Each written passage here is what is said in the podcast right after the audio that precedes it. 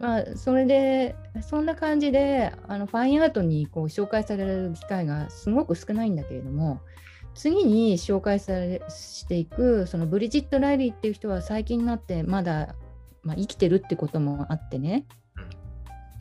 あのイギリスのテートギャラリーなんかで大きな展覧会があったり日本でもあの国立近代美術館で所蔵されましたみたいなの見たことはあるんだけどね。うん、うん、あと倉敷の美術館とかも持ってるのかな？うん、うん、こういう作品でまあ一番有名なのはこういうストライプの、うん、僕もそれは見たこと。あのだんだん現代アートの中にこの人の作品がこう加えられて紹介されるようになってきてます。今見るとあれだよね、ポール・スミスにしか見れないよね。ああ、だからポール・スミスって多分、なんか関係があるんじゃないかなと私は思うんだけど。あるだろうね。本当、うん、ポール・スミスのあのマルチストライプまんまだもんね。そうそうそう。うん、あの色合いもなかなか渋いというか、いい色合いだったり、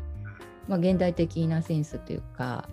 うん、それで、まあ、いろんな日常のた多分ねあの壁紙とかそのカーテンとかそういう二次的なそのあの応用芸術の方にもどんどん入ってきてると思う。それこそポール・スミスとか。うん、あのでこの人自身の重要なところは自分でこれをあの制作するというよりかはもうアトリエの工房でアシスタントがその指示に従って色を色の指定とかその平面のそのなんていうか造形的なもあの作図の下絵から全部そのアシスタントが関わって作ってるっていうことなのね。でこれものすごく叩かれて最初そのイギリスで女性でそんなことを初めてやってあの技術活動としてどうなのかっていうことでねあの批判されたんだけどもでもやっぱりそこに私はあのハンナ・アーレントのあの活動的性っていうさ、まあ、人間の条件っていうものも出てるけど題名が変わってるだけであの中にその活動と仕事要するに働くっていうこととは大きな違いがあるっていうことを指摘してるのね。うん、でこの労働っていうこととその活動と芸術活動っていうことをすごくこう結びつけてかこの人考えてるなって思うんですよ。うん、うん、つまり芸術家っていうのはあくまでもこうデザインというかアイデアっていうのが重要なのでその労働としてのその手作業みたいなものはそこまで評価あのそこまで手を出さなくても十分評価に耐えられるものであるはずだって考える。うん、でその労働を共有しよういろんな多くの人と独り占めしないで、えーと、要するに雇用を増やしてあのその作家活動の中に一般の普通の人も加わって共同で制作していく姿、うん、まあ、そういうことは私すごくあの私自身は共同制作してないけどもあの見る人と一緒に活動していくっていう姿勢みたいなこの人から受け継いでいて、うん、私の作品はいつも支援してくださる人と共同で作ってるっていう考え方なんだけど、うん、この人はその制作も全部あのそのまあそれを支持してくださる人たちと一緒に作っていくっていうそういう姿勢なんですよ。でその活動が何て言うのかなこういう作品そのもの植物的なそのものに価値があるというよりかはこの人がそういう労働ということも考えながらあのアシスタントと一緒に一つの制作を作るっていう姿勢を見せるっていうことは一つの活動になっているっていうか。それをねそういうのを受け継いでる作家って結構現代アート増えてきていて。なんか名前を忘れちゃったんだけど前に国立東京の国立近代美術館で、えーと、展示されていた壁画があってその場でその壁に、えー、作家がこういうのを描いてくださいっていうのを現地の日本のあのスタッフがそのうんと下絵に従って壁に絵を描いてそれがその人の作品っていうのがあったんだけど、うんうん、でもそれはあの本当ブリジット・ライリー的な流れで、そのそれをアイディアが重要なのでそこに書かれたものはもうすぐ消えてしまうから結局その展覧会が終わると。あのそれをうまく利用してその作家活動のその手作業の部分っていうものがその芸術活動にどのぐらいの価値があるかっていうかさそういうのを考えさせる展覧あの展示があったのね。うんそういうものがあ現代アートに入ってこここから来てるっていう重要さがあるんです。うんなるほどね。まあ、この辺に来るとあれだよね。だからアートって唯一のものじゃなくて、うん割と再現できるっていうところにも価値があるんだよっていうことをうん、言ってる感じだよね。そうそう。それどうしてそういうことが堂々と言えるかっていうとさうん。例えばさベートーベンの作曲のあのまあ第五とかさああいうもう定番のさ曲なんかさもういろんなその演奏者がもう次々とこうずっと延々に演奏しし続けてるじゃない。うん。名作を。あれってさ美術の作品に使えないかなってやっぱ考えるよねなんかね。私なんか。あの楽譜的なものがあればうん。他の人が作ってもそれはあの自分の作品って言ってもいいんじゃないかとかね。そうそう、まあ、そこにいろんな葛藤があって例えば解釈によってその演奏者とか、まあ、指揮者例えばカラヤンなんかもだいぶ歪曲して自分らし自分流の演奏とかにしちゃってたりするらしいんだけど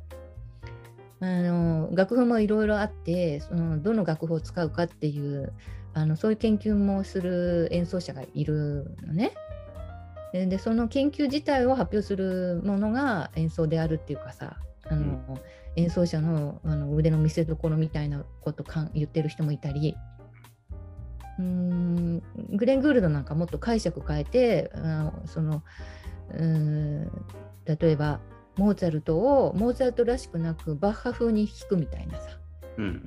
うんうん。それによってグレン・グールドっていうことのその存在を表現していたり、うん。まあ、そういう音楽の活動が一方にあってなぜ美術はそれができないのかっていうさ。うん。そこその辺をこうついてくるっていうかこの作品が。うん。なるほどね。うん、でもこれだとあれだよね。解釈の余地がないよね。まあそれはまだできてないだけでうん。あのそのこれの例えばあの作図のうん。うんなんていうのかな。企画書みたいなものがこう残されていってそれを受け継いだ人があこの中のこれを使うんだけども自分なりにそれをもっとこう引き出すようなそのブリジット・ライリーの考え方を引き出すような使い方をしようっていうことが可能かもしれないよねこの今後。これを残すことで。その時に初めてその作図その下絵の企画者とは違う解釈で、うん。えー新しくうん再現した人に価値が出てくるというか。うんそれによってまたさらにそのさ、うん、企画した人の良さも出るようにしたとかさそういうことがこの作品をまだえー、とこういうことを意図してますっていうところで終わってるんだけどまだい本人が生きてるから。うん。この権利というかこう再現する権利を残して、えー多くのアーティストが後でそれをうん再現する活動が出てくるとうんもっとこの人のやったことが評価されていく可能性あるなって私は思うんだけど。うーんなるほどね。うんそれはもうアレンジだよね。うん、まあうん今ね、その現代アートもアレンジとかオマージュっていうのが出てきてるのね。えっ、とまあ古くはピカソがうーん例えばうーんとルーカス・クラナッハのアダム、えっとエヴァをうんと自分流に書くとかっていう作品が残ってるんだけどうん。それから。うん、現代アートには森村なんとかっていう日本のさパフォーマンス、うん、あのがいてあのーなんていうのかな名画のね人物に自分がな成り代わって写真を撮って作大きな巨大な作品にするってあるじゃない。あるね。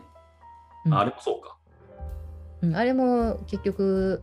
かつての名作っていうものをパロディっていうのかな。そうだね。うんパロディで表現するんだけども、まあ、ちょっとずつそういうその再現っていう方向に向かってる作風があって、まあ、この人から始まってるかな、まあ、始まるっていうか、まあ、ピカソからもやあるんだけどもこの人がもっとこのよりその再現ということをうん許していくあれは暗黙にそのやってるけどこれはもっと積極的に進めていく活動になってるような気がする。うん、なるほどね。それってでもね、なんかね、日本人っぽいなって思うんだよね、そこは。うんあの、要はさ、真似するの得意なわけじゃない、日本人って。うんで、アレンアレンジするのがすごい得意で、うん。01は苦手だけど、1から10を作るのはすごく得意みたいな。うん。あーとこがあるからさ、うん。なんかちょっと日本人っぽいなと思ったけどね、それを。うん、まあこのバックにその産業革命があって、うん。あのーその工業製品というものが誰が作っても同じものが作れるっていう時代になったんだよね。うんうん、それでそのことに対しての違和感とまた新しさっていうかその人間の、あのー権利というか誰もが同じようにできる権利を持ってるっていうか、うんうんうん、そういうところをこう拡張した表現だと思うんだけど、うん。あのーなんていうのかな、まあ、日本人はこうと得意とするからもしかしたらこの100年後ぐらいにはこのブリジット・ライリーみたいな作品をどんどん再現している作家が出てくるかも。あそうだと思うんだよね。あの、うんさいや典型的なのはさ、あの同人誌とかあるじゃない？うんうん漫画とかさ、あれ二次制作、三次制作っていっぱいその同人誌っていうのはされてるけど、ああれの方が面白いみたいなことも起こってるからね、たまに。うん、うん、そうそうそう。もともとのやつよりもそっちの方が面白いみたいなことがあれでしょ？サザエさんのさあのー結末みたいな書いたりとかねあまあまあね、例えばね、そうそうそうそう。なんかドラえもんのなんか残酷なドラえもんの話 そうそうそうそう。でしょ？すごい、すごいなんかリアルなアンパンマン描いたりとかさ、なんかそんうな感ん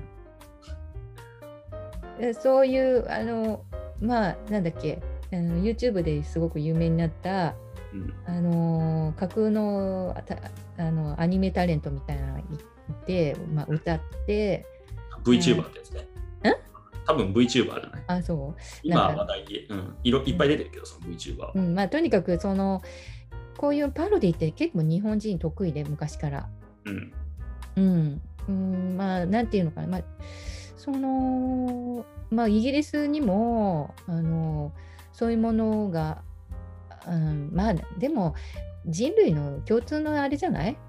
あの欲望の一つじゃない？なんか真似してみたくなるとかさ同じことやってみたくなるっていう。そうだろうね。うんいいものは使いたくなるんだよね、だからね。うんうんうん、材料として。うん今まではそれをタブー視してたわけでしょ？が芸術活動が。そうだね。うん。うんそれを何かこのいろんな人の活動によって肯定されてきてるんだよね。うん。なるほどね。うん、だから、うん、昔の古い感覚で言うとこのブリジット・ライリーっていうも認められるのはものすごく大変なことだったのよ実はねこれを、うん。うん、芸術活動って見せた時にものすごく叩かれて大変だったらしいのよ。うん、でもまだ生きてせこれをずっと作り続けていて、まあ、ここまで来るとさやっぱりあの一つのこの人があの言いたかったことっていうのは次の時代にこう受け継がれていくそういうあの大きなさあの